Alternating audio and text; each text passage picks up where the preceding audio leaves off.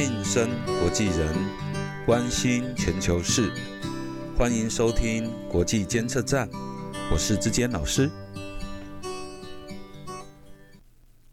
各位听众朋友，大家好，欢迎您继续收听国际监测站，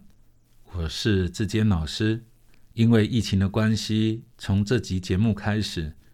都会由我一个人先唱独角戏。我们原来规划的邀请不同国家的留学生来到节目里面，跟我们分享从不同国家里面看到的这种文化上的差异，或者有类似的地方。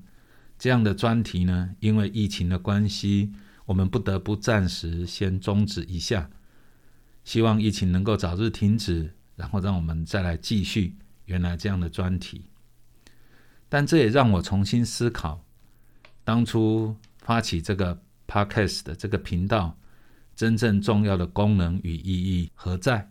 本来最初是想要在自己的课堂上面增加一个让学生可以有机会延伸学习的一个资源。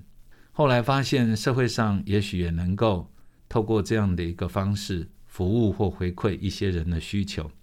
但是现在在这个时刻，我自己想，如果能够留下一个。能够跟听众朋友们谈心、分享自己内心真正想法的管道，其实也就够了。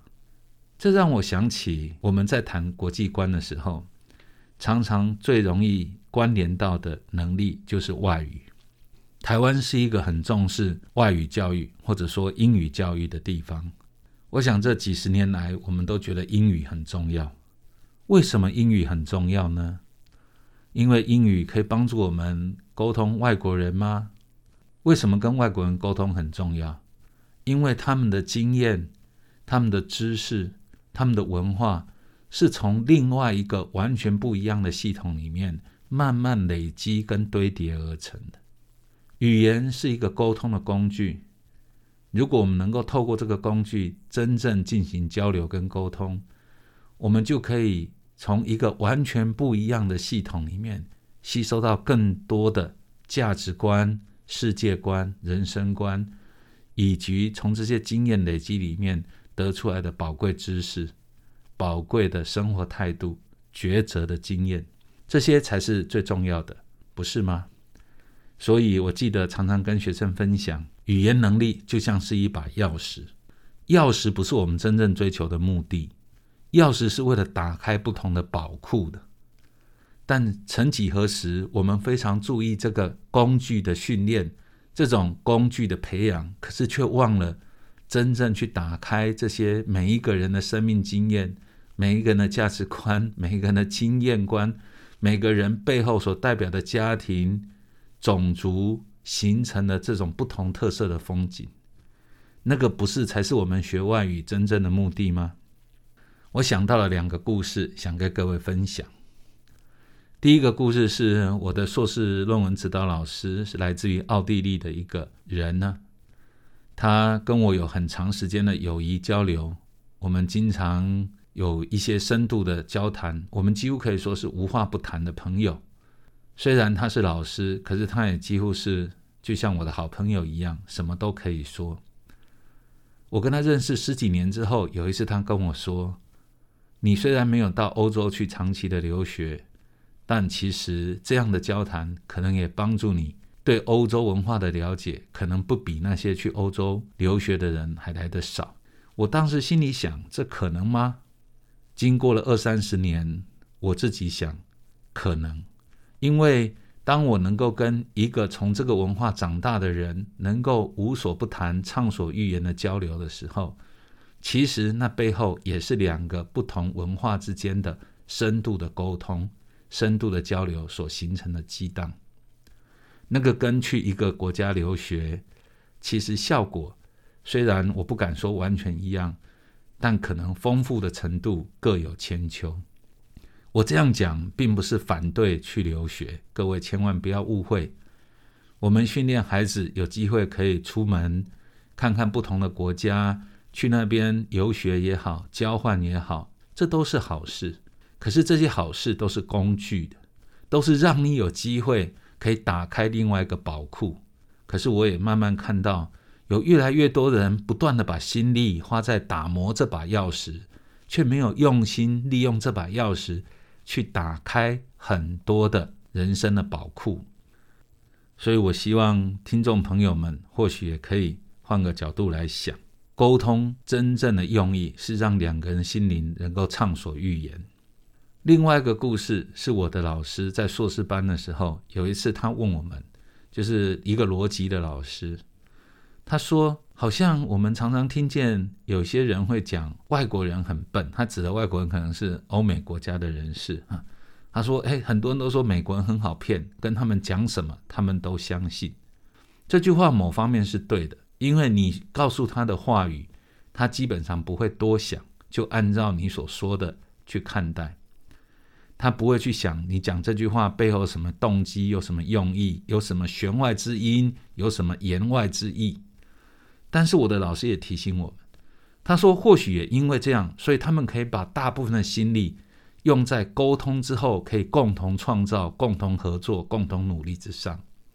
而我们可能在沟通的过程中，必须不断的去猜想人与人之间，他讲这句话是什么意思。有没有别的意涵？有没有什么没有讲的？我们把花花这么多力气去解读的，最后，事实上我们失去了共同合作、共同努力的这种可能性。我有不少学生到国外去留学回来之后，告诉我说：“老师，好奇怪哦，国内的课堂常常都很安静，都是老师一个人在上课，问他有什么，问学生有没有什么意见，通常都不太发言。”因为发言的时候会被认为是异类，或者会被认为是想要表现出自己的风头。可是他到国外去，他常常发现，老师上课并不是都是老师一个人讲，常常学生的发问会来带动更多的这个交流跟沟通。书本是要自己念的，课堂上并不是老师把课本上的知识再教给我们，反而是应该在这个课堂里面提出不同的意见、不同的观点。然后彼此讨论，这才是课堂的核心。我自己觉得学生这样的观察是很宝贵的。用我刚刚所说的，课堂上真正的目的也是一个沟通跟交流。老师如何看待一个学问，如何看待一个知识系统，如何表达出这样的学问，如何对这样的一个系统性的思维提出不同的见解或可能的问题，这个可能对学生是更有帮助、更有价值的。但是大多数的课堂在台湾的经验是沉默的，是有老师一个人说了，考试能够完成就好了。就好像我们从小学英文，很努力在证明英语能力够好，要检定，要能够确定自己的英文好到什么程度，可是却很少听见我们利用这样的语言能力，可以直接看国外的专栏，听国外的媒体，然后可以去做这样的一个思辨。至少在我的工作范围附近，好像这样的讯息少得多。那这样的现象相对来说是少很多的。我想这也是我真正想要提出来的。沟通的能力是要帮助人跟人之间心灵的来往交流，建立共识，找到共同努力的方向，找到问题，然后加以批判。另外一个观察的幅度是，也是从沟通而来。我们可以看到，很多人常常说：“我来读人文科学、社会科学，是因为我数学不好。数学不好，所以才来读文组，才来读社会组，这个对吗？”我觉得这其实也是一个沟通的问题。我们过去数学常常着重在训练解题的能力，解开数学上的问题，解开数学上的一个难题，并不是人文科学或社会科学真正的价值。或者所要使用的目的，就我个人的经验来看，如果人文科学跟社会科学的数学的训练，其实更相似于、更接近于逻辑的训练，让你的言语能够有逻辑性，能够有理性的这种训练，然后对于别人所讲的内容、言论的内容，能够有系统的加以检证、加以吸收，甚至加以反省跟批判。这个能力可能是人文科学或社会科学的学生应该先具备的，所以，我们是不是可以用这个角度去看呢？就是一零八课纲真正在数理上面的改革，是不是可以涵盖在数学能力上面？希望能够着重的比较是一种理性思考的这种能力的训练，这种能力的培养，可能更胜于解决数学上的问题。因此，我们要对于人的语言、人跟人的沟通，要更加的留意，要有更精细的理解能力，有更精细的推敲能力，有更精细的组织能力。啊，这种思考的训练，是不是才是未来的趋势呢？重要的是，我们是不是真的利用这些工具，传达了我们真诚的心意，传达了我们想要给其他人的这种理念？我们是不是能够清晰明白的表达我们的经验、想法，以及我们对一件事的看法，然后也清晰明了的理解对方所表达的，最后创造一个共识？这一段期间，我们社会在面对疫情的压力之下。我们看到有很多的谩骂，很多的指责，在这些谩骂跟指责的背后，我们真的沟通了吗？我们真的凝聚了我们不同的经验、不同的专长、不同的能力，然后来面共同面对这个共同的困难吗？如果不能，那沟通又有什么意义呢？除非是为了夺取政治权利，除非是为了巩固自己的好处，这样的沟通其实是没有沟通的。这样的言语其实只是一种伤害或破坏的力量。今天我们是不是要真正的、好好的回头来面对沟通的问题？我们能不能把自己真正在意的、真正珍惜的，还有我们的经验里面，哪些是错误的要避免，哪些是正确的应该多加发扬？我们能不能从别人那边也吸收到不同的知识经验呢？外语是帮助我们沟通，跟我们更不一样的人，有更不一样的经验，有更不一样的价值观、历史观，有更不一样的这种生活的基础条件里面孕育出来的智慧。所以外语更重要，是因为它能够扩展了我们更多的人生经验，扩展了我们更多人的视野。而最后的目的，无论是英语的训练。